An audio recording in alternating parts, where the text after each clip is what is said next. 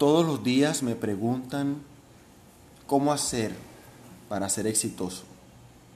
Es una pregunta compleja, porque el éxito no solo se mide por resultados.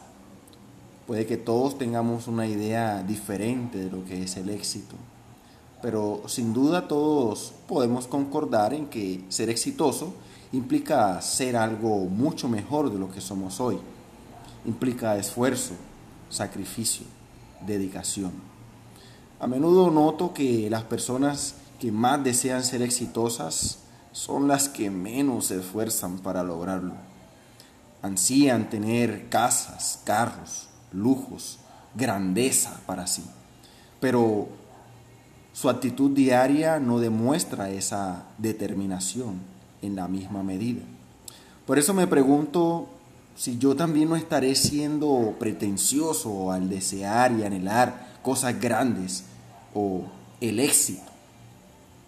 Me pregunto si no estaré también dormido en mis laureles esperando que algo mágico ocurra para que cambie trascendentalmente mi entorno y mi vida. Quizás reflexionando en esto pueda concluir que necesito trabajar más y quizás tú estés de acuerdo conmigo en que necesitas también hacerlo. Porque tu medida de éxito se reflejará en cada paso que des, no cada seis meses, sino cada momento, cada intento por ser mejor, por progresar en tu propio avance, en tu propio criterio, tu propia medida. Quise hacer este audio porque creo que muchas personas, yo inclusive, sentimos que todo a veces es más difícil que no hay manera de salir de la carrera de ratas en donde diariamente damos vueltas a una rueda. Al final, no podremos decir que otros han tenido la culpa.